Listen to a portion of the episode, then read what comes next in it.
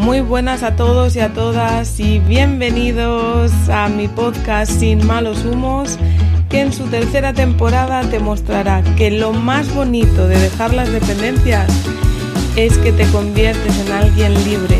Me llamo Isabela Unión y juntos aprenderemos a romper patrones para encontrar equilibrio y bienestar.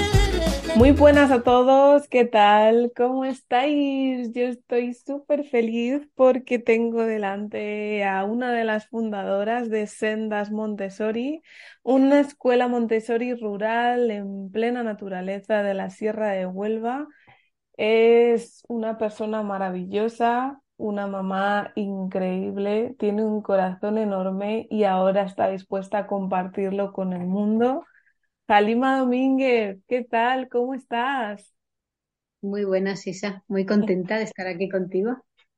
Igualmente, eh, me hace especial ilusión porque pues es una persona que lleva ahí un proceso de sanación muy profundo, tiene la energía limitada y aún así se ha propuesto reservar un pedacito de su tiempo para aportar valor y, estar ahí haciendo que muchas casas sueñen con los angelitos. Así que cuéntanos un poquito a qué te dedicas, eh, dónde andas, quién eres, lo que te apetezca. Bueno, pues yo vivo en el campo, tengo muchísima suerte, en la Sierra de Huelva. Y además está ahora mismo todo tan bonito después de la lluvia. Qué gusto da, ¿verdad? Viva el otoño. Mm, Y, mm, y hace unos años eh, tuve una hija. Y bueno, tú ya sabes, ¿no? Lo transformador que es mm, parir, ¿no? No, no mm. pares solamente un ser humano, ¿no? Eh, vas en absoluto. Pares una madre también. También pares una madre. Sí, sí. Y, y también pares otra vida. Otra Mm, vida, cambian tus prioridades, cambia tu gestión del tiempo, cambia, cambia tu visión de la vida incluso. Y, y también cambian tu lest- tu- tus lecturas. Eh, empiezas a decir, bueno, ¿cómo es esto? ¿No? Ya, ya no estamos como antes eh, educando en tribu y, y uno se siente bastante perdidillo, ¿no? En- eh, a la hora de, de, bueno, ¿qué hago yo con este bicho que no tiene ni, ni on ni off? Y, y- y muchas veces no tienes ni idea de qué hacer con ello, ¿no? Y bueno, pues una de las, de las lecturas que vino a mí en, en aquellos primeros años, ¿no? En los que yo tuve, tuve a Sira, fue el, el libro de Educar para Ser, de Rebecca Bild. Eh, ella es eh, en Ecuador, eh, abrió una escuela, la Pestalozzi, y, y nada menos que es Educar para Ser. Tiene otro libro que es Ser para Educar. Ella se formó como guía Montessori y, y a mí este libro realmente me, me impactó muchísimo, ¿no? Por, porque muchas veces como padres y madres queremos de alguna manera guiar, ¿no? Orientar mm, y, y de lo que se trata es de permitir ser sí, y, y también de empezar a permitirnos ser. Claro. Eh, uno, vamos, vamos hacia adelante casi sin mirar al lado, ¿no? Y no paramos para mirar para adentro, ¿no? Y, y precisamente muchas veces los niños son los que nos hacen eh, parar y, y tener esa mirada introspectiva, porque ellos son, nos proyectan, ¿no? Completamente. Eh, nos hacen ver qué, qué se nos da, qué no se nos da, qué nos cuesta Es- y Son mm, maestrillos. son súper maestros, son súper Sí. maestros, sí, sí. Y con todo aquello, eh, decidí tomar un- algún curso de fin de semana de, de unas guías Montessori, ¿no? Qué bueno. Y, y me flipo, me flipo. Digo, pero que se puede aprender así, que esto, o sea, que, que es posible aprender de esta manera. que la mirada a la dignidad del ser humano puede ser esa? Cuando, cuando ves, ¿no? Eh, experimentas algo como eso, Isa, no se puede volver atrás. Mm, ya, no, ya no hay marcha atrás. Sí, sí, totalmente. Y bueno, aquí, aquí no había ninguna escuela Montessori y me lo pensé muchísimo porque era una inversión de tiempo increíble, de dinero, de esfuerzo, estar criando al mismo tiempo. Fue muchísima energía la que invertimos como familia en, en hacerlo, pero decidí formarme como guía Montessori. Y en principio iba a ser para mis hijas. Digo, bueno, pues no tengo una escuela, pues bueno, pues lo que yo pueda hacer, ¿no? Cuando, cuando me formé, que a mí me encanta, me encanta este tipo de formación porque eh, no es una formación como la que, pues la universitaria, cuando fuimos a la universidad o, la escuela, ¿no? En la que aprendes muchísima teoría, sino es una, es una formación capacitadora que te hace capaz, que te mm. hace capaz de ver cosas nuevas, que te hace capaz de pensar cosas nuevas. Y eso es súper empoderante, ¿no? El, salir de un lugar donde tú ya eres capaz de hacer algo que antes no sabías hacer, ¿no? Y mm, bueno, pues hubo más personas por aquí, por la Sierra de Huelva, que tuvieron la misma idea y alguien soñó, fíjate, alguien nos soñó juntas. Y ese sueño empezamos a juguetear, ¿no? A flirtear con él y bueno, se materializó, se materializó. Qué bueno. Se convirtió nada más y nada menos que en Sendas Montessori, un lugar muy especial en el mundo. Sí, doy fe. Tienen una web y ahí colgado un video que es maravilloso, es súper bonito y yo he recogido alguna idea de la web que tiene muchísimo que ver con lo que yo predico y la manera que yo tengo de acompañar a, las personas. Una de ellas es los errores eh, son vistos como parte del aprendizaje. Absolutamente. Absolutamente. Porque cuántas veces no, no hemos levantado la mano en el colegio con miedo a por miedo, cuántas veces no hemos dejado de levantar la mano en el colegio por miedo a equivocarnos.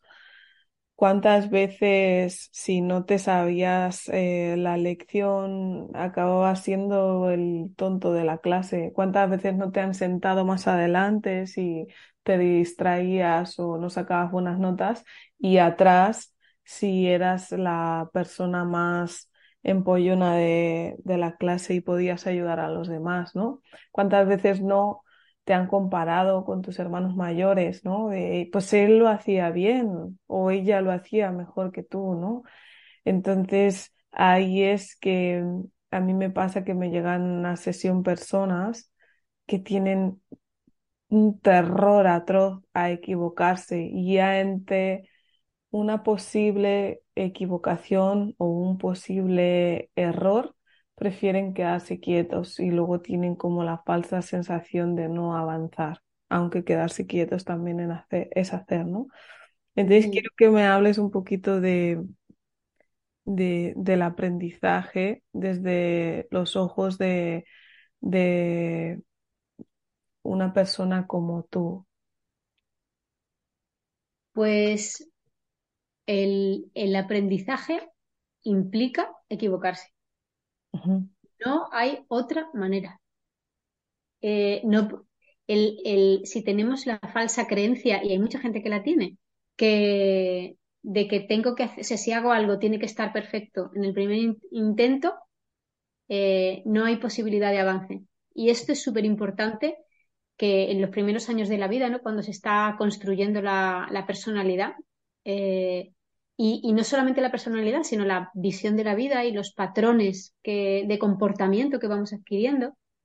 El, hecho de que, bueno, pues eh, eh, equivocarse es subir un escalón, ¿no? Ya sabes lo que no tienes que hacer para empezar, ¿no? y que, y que una, una, de las, de las eh, estrategias que tienen los seres humanos para aprender es la práctica. Práctica, práctica, práctica. A mí, eh, por ejemplo, para mí fue una luz inmensa, ¿no? Cuando, cuando escuché por primera vez a un, a un educador eh, decir que cuando hay algún logro por parte de un niño o una niña, que no le digamos, y es súper típico, qué lista eres, qué inteligente, wow, ¿no? Porque ¿qué pasa cuando no lo consigue? ¿Que no es lista? ¿Que no es inteligente? No tiene nada que ver con eso, ¿no? Sino que hablemos del proceso que le ha llevado a llegar a ese logro. ¡Wow! ¿Cuánto has trabajado para conseguir esto? Cada día de esta semana he visto que te has puesto durante una hora a practicar, ya sé, me da igual que sea, ¿no? Dibujar, montar en bici, estudiar una lección dificilísima, me da exactamente igual de, lo que estamos hablando, ¿no? Pero realmente la práctica es la que nos permite eh, avanzar y el cómo nosotros aplaudimos los logros, porque muchas veces nuestras, nuestros comportamientos como personas adultas eh, dependen mucho de qué nos aplaudieron cuando éramos pequeños, ¿no? Cómo nos amaron. Sí, sí, sí. Y, eso también lo aprendemos, ¿no? Por supuesto, los seres humanos aprendemos de modelos. Eh, para nosotras, eh, no solamente en, la filosofía Montessori, ¿no? En pues, hay un montón de... de el modelo, el ser humano adulto que acompaña el crecimiento de, seres humanos, eh, es un modelo y, trabajamos mucho en cómo nos movemos incluso, qué vocabulario utilizamos, cómo miramos, cómo escuchamos, porque el ser modelo es, somos simios, eh, la imitación, en los tres años especialmente, dos, tres años, si tenéis peques de dos o tres años lo sabéis muy bien, es imitación total, absoluta. Entonces, ¿en quién, quiénes seamos nosotros? Digamos que educamos desde lo que somos, no educamos desde lo que decimos, Educamos desde lo que hacemos. Absolutamente. Cuando yo he tenido entrevistas con mamás, papás, padres, que les digo yo, em, muchas veces me dicen, Joy, ¿sabes qué? Mm, no sabemos qué hacer em, para fomentar la, la independencia eh, o la no dependencia de nuestros hijos, ¿no? Yo siempre les digo que lo primero, lo primero, lo primero se trabajen, vayan a terapia, sanen, se miren adentro, precisamente por lo que estás diciendo, por el desde dónde lo estás haciendo.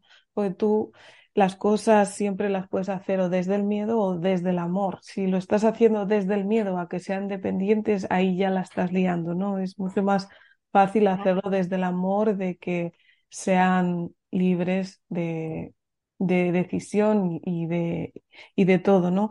Entonces, eh, otra, otras veces, aparte de esto, ¿no? Que se ríen cuando les digo esto, les digo fomentar autonomía, aliento y retrasar el placer inmediato. ¿Nos puedes hablar un poquito de esto? Maravilloso. Eh, creo que has dado en, en, tres claves brutales de la, de la educación, absolutamente brutales. Mira, una de las cosas principales que se hacen en un aula Montessori es dar autonomía. Cuando hablo de autonomía, no solamente me refiero a autonomía física, es autonomía emocional, es autonomía social, es en, todos los ámbitos de la vida. Y una de las maneras en las que es posible esto es creando un ambiente seguro. Y un ambiente seguro no solamente es un ambiente en el que no te puedas hacer daño físicamente, ¿no? Es un ambiente en el que el juicio desaparece. Porque el juicio es una agresión. Cuando, cuando los seres humanos estamos en un ambiente libre de juicio, tengamos la edad que tengamos, florecemos. Es impresionante lo que hace el no juicio. Y permite equivocarse, además, lo que, lo que comentábamos antes, ¿no? Permite la equivocación tranquila. A mí me encanta ver cómo niños y niñas se equivocan tranquilamente.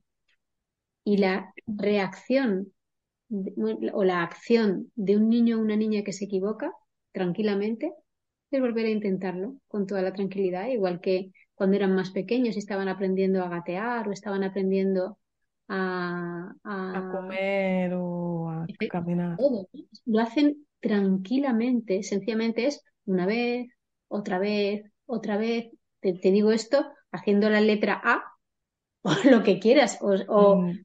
Mm, sirviendo agua en, un vaso pequeño o a través de un embudo, ¿no? Que están ahí desarrollando su, motricidad fina, ¿no? el, el, el no enjuiciar es una manera de dar autonomía.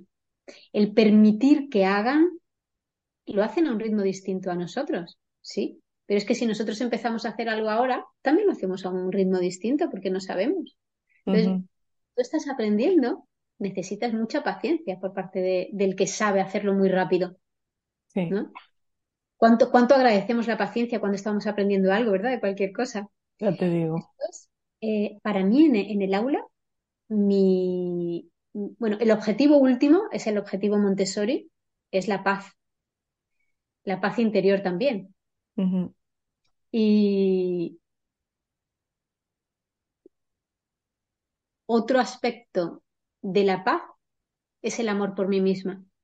O sea, el, objetivo fundamental de la autonomía es me veo capaz, tengo tres años y puedo pelar una manzana, puedo cortar una naranja, puedo echar agua a no sé cuántas jarras, puedo doblar la servilleta, puedo, puedo, puedo, puedo, puedo, puedo, puedo. ¿Tú te imaginas cada acción que se hace cada día, que hacen miles de acciones cada mañana? Lo que es tener tres años y sentir esa capacidad y esa plenitud en tu cuerpo, mm. que normalmente en el mundo adulto es todo muy grande, ¿no? La jarra es muy grande, la silla es muy grande, casi hay que escalarla, la mesa está muy alta, ¿no? Que se hace todo inaccesible. Yo recuerdo mm. una vez, una vez, Isa, que uno, uno de los peques que llegó a la escuela, eh, bueno, allí en, en el aula, todas las estanterías son bajitas y todas son accesibles y todas están abiertas eh, para, que, para que aquel niño que, quiera coger un material pueda utilizarlo. ¿no? Y un peque fue al lado de una estantería y dice, es más baja que yo. Y entonces se puso en la de al lado y dije, ¡Ah! es más baja que yo. Y entonces se puso en otra y dije, ¡Ah!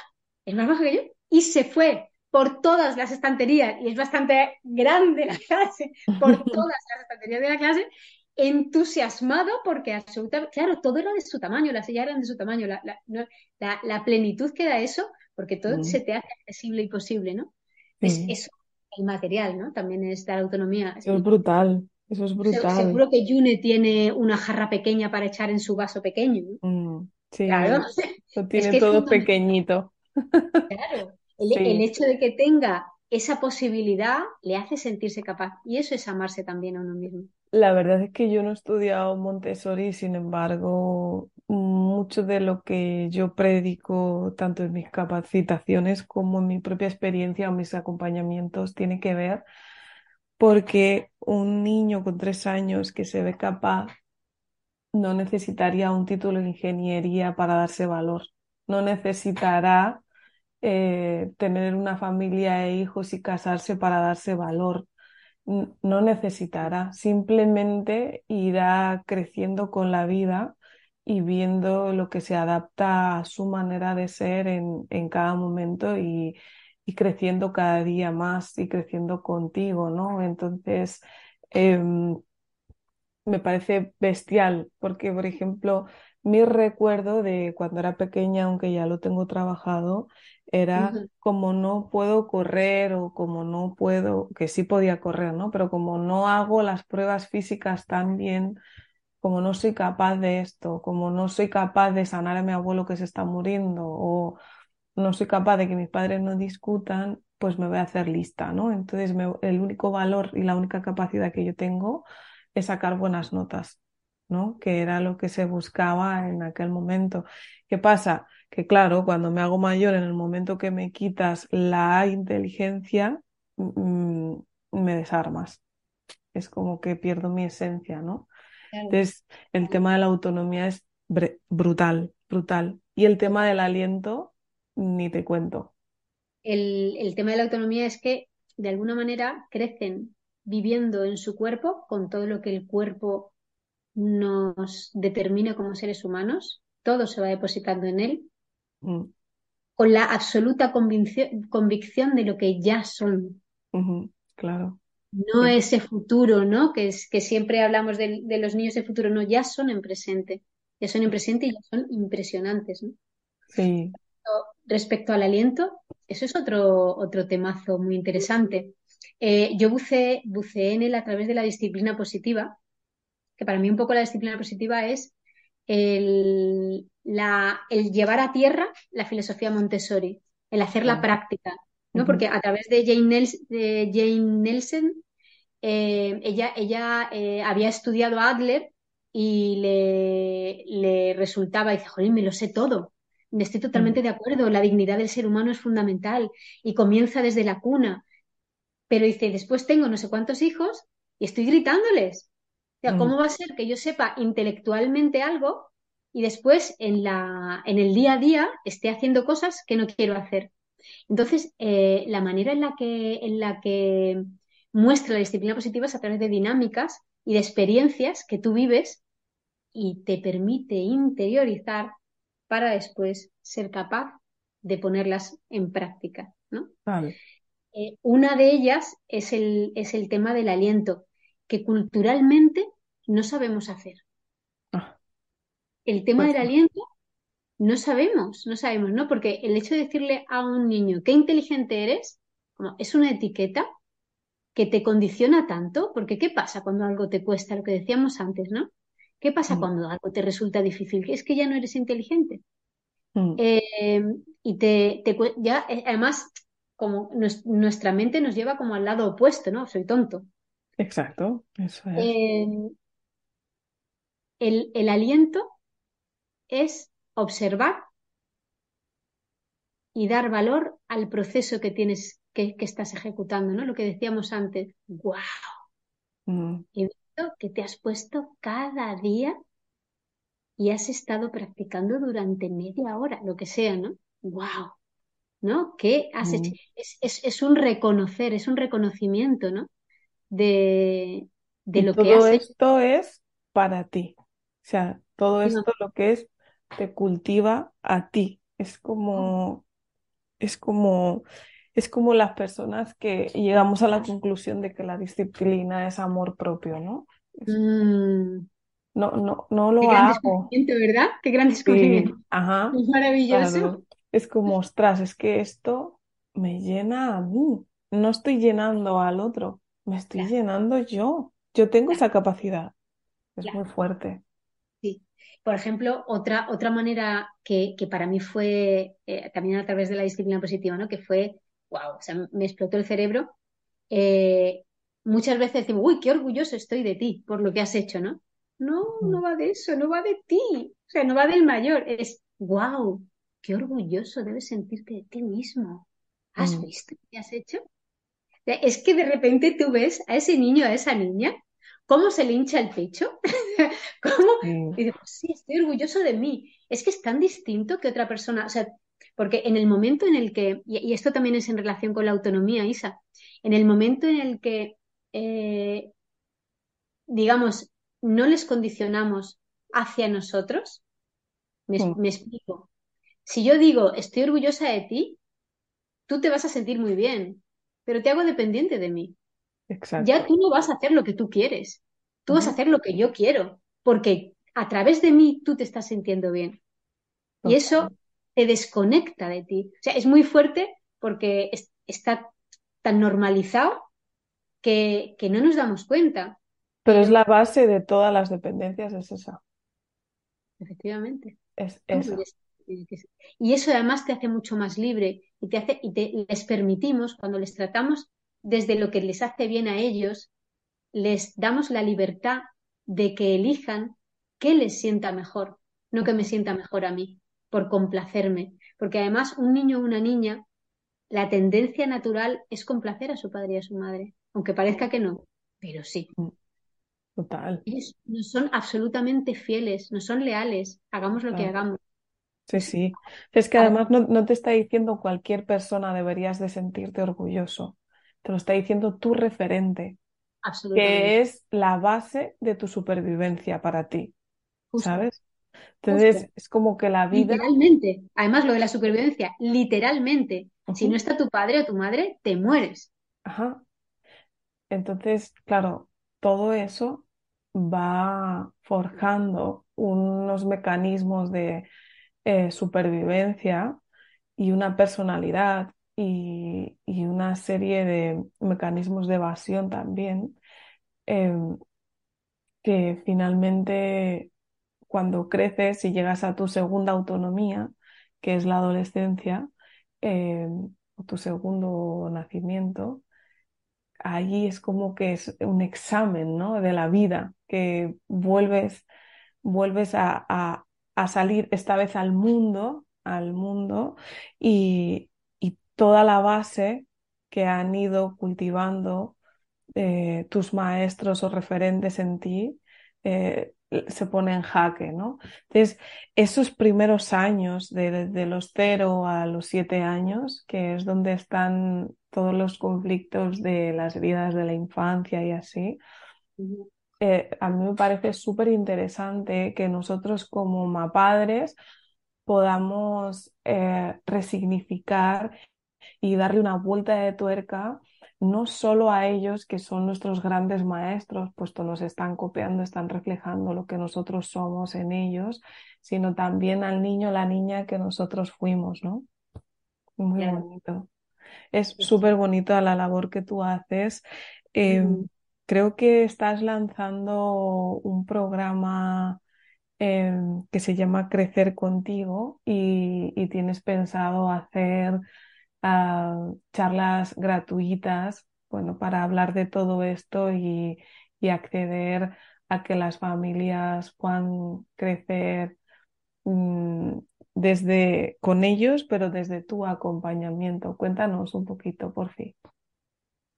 Pues mira, esto, esto surgió, es, es, algo que estaba en mí desde hace muchísimos años y de alguna manera eh, se ha abierto una ventana de oportunidad vital en, la baja, que mi baja que comenzó hace dos años. Em, cuando, cuando hice la formación, pues me, di por entero, eh, incluida la noche, para trabajar. Y así estuve un montón de tiempo y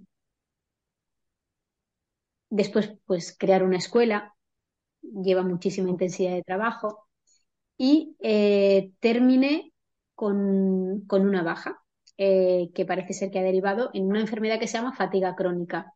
Eso me impide estar con infancia porque eh, estar con infancia implica presencia total, presencia absoluta y mucha energía. Y entonces me pregunté, ¿qué puedo hacer yo que mantenga mi compromiso con la infancia intacto y al mismo tiempo eh, me permita seguir trabajando en, algo que me apasiona. Y se me ocurrió hacer un taller que realmente lo llamo taller por, hacernos entender, pero es una, es una experiencia vital eh, que consta de ocho sesiones eh, espaciadas en ocho meses, porque es para padres y madres con peques que tengan entre 0 y 7 años. ¿Por, qué lo, ¿Por lo hago así largo en el tiempo? Porque los seres humanos necesitamos tiempo para transformarnos. Y con esta propuesta, la transformación humana está servida. ¿no? Yo no, me gustaría hacer algo que no, que no que hiciera que alguien no se quedara súper contento. ¿no? Eh, planificamos desde el principio hacia dónde queremos ir y, hacia allá que vamos. Brutal.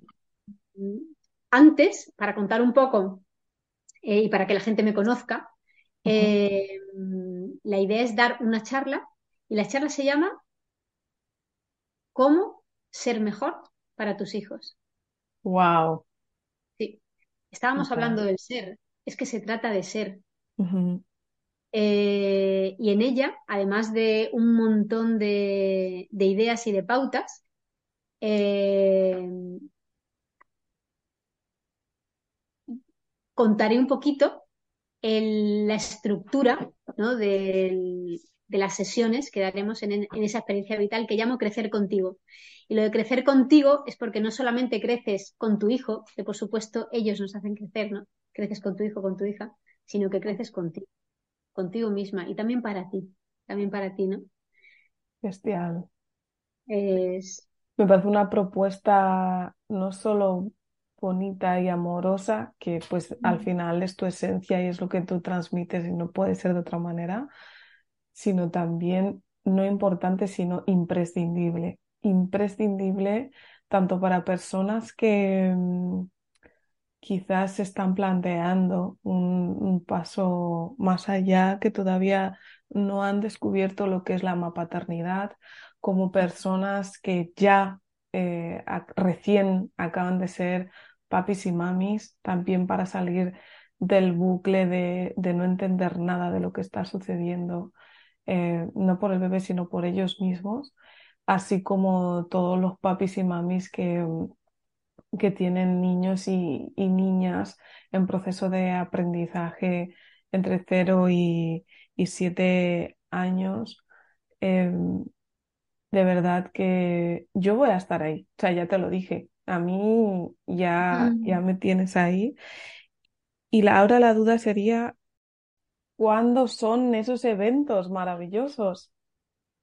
Oh, pues tengo la alegría de, contaros que el 24 de noviembre en Sevilla, en Alcosa, además en un sitio precioso, eh, el Parque El Alamillo, mm. eh, daré la primera charla eh, en la que, bueno, hablaremos nada más y nada menos de cómo ser mejores para nuestros hijos. No está mal la idea.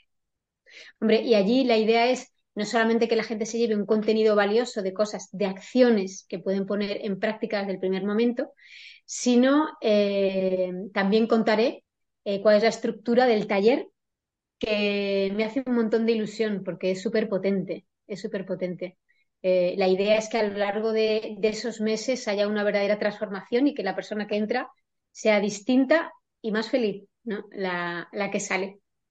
Mm, bueno, el, edificio se llama Clima, que, son las siglas nada más y nada menos que, a ver si, a ver, lo tengo por aquí apuntado, que no quiero que se me olvide. Eh, Centro Laboratorio de Investigación Medioambiental. Oh. Y bueno, sí, si las personas que vengan eh, vienen con algún acompañante con su peque, eh, pues allí tienen la oportunidad de estar en un entorno absolutamente maravilloso. Qué bueno. Y limpio, respetuoso.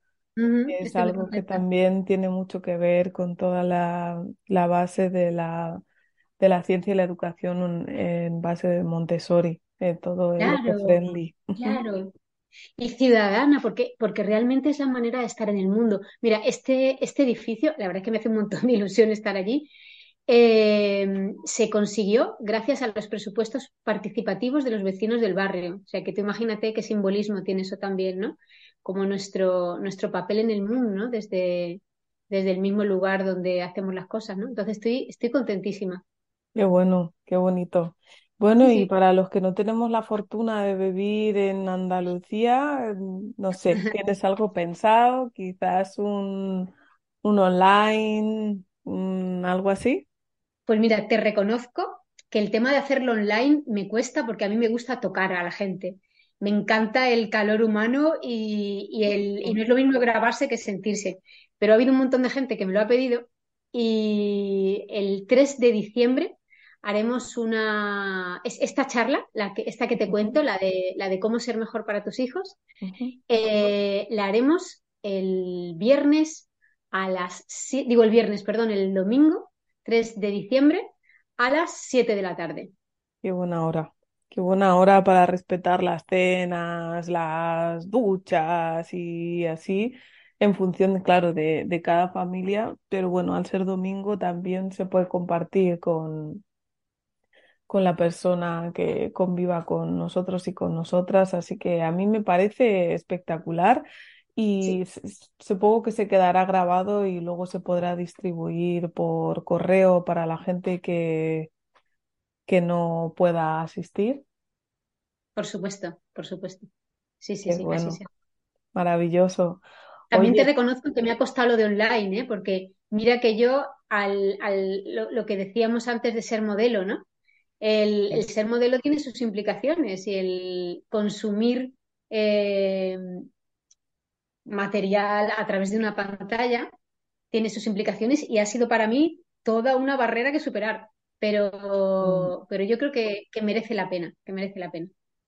sí, de hecho, eh, se me está ocurriendo ahora las personas que quieran asistir a, tanto al evento online gratuito como al, al curso de ocho meses de acompañamiento y transformación y, y tengan eh, críos a su cargo, niños, em, ¿qué pueden hacer para generarles interés en, en estar eh, aprendiendo junto a papá y a mamá frente a una pantalla sin generarles eh, evasión o adicción, ¿no? ¿Qué pueden hacer, Claro. Pues, hombre, el, el ponerse límite es, es uno de los primeros pasos, ¿no? El no, prohibir de manera eh, absoluta, tajante, porque eso también crea reacciones que, que no, no vienen bien, ¿no? Sino el saber consumir eh, con moderación, lo que siempre hemos tenido, lo que siempre hemos oído, ¿no? Ya Aristóteles hablaba del equilibrio.